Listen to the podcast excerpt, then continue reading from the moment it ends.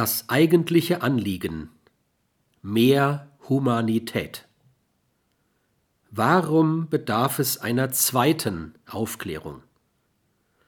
Die kritische Philosophie der Frankfurter Schule, der Postmoderne und des Konstruktivismus sind zu verstehen als eine Reaktion auf das Versagen der Ideale der ersten Aufklärung. Deren hehre Ziele.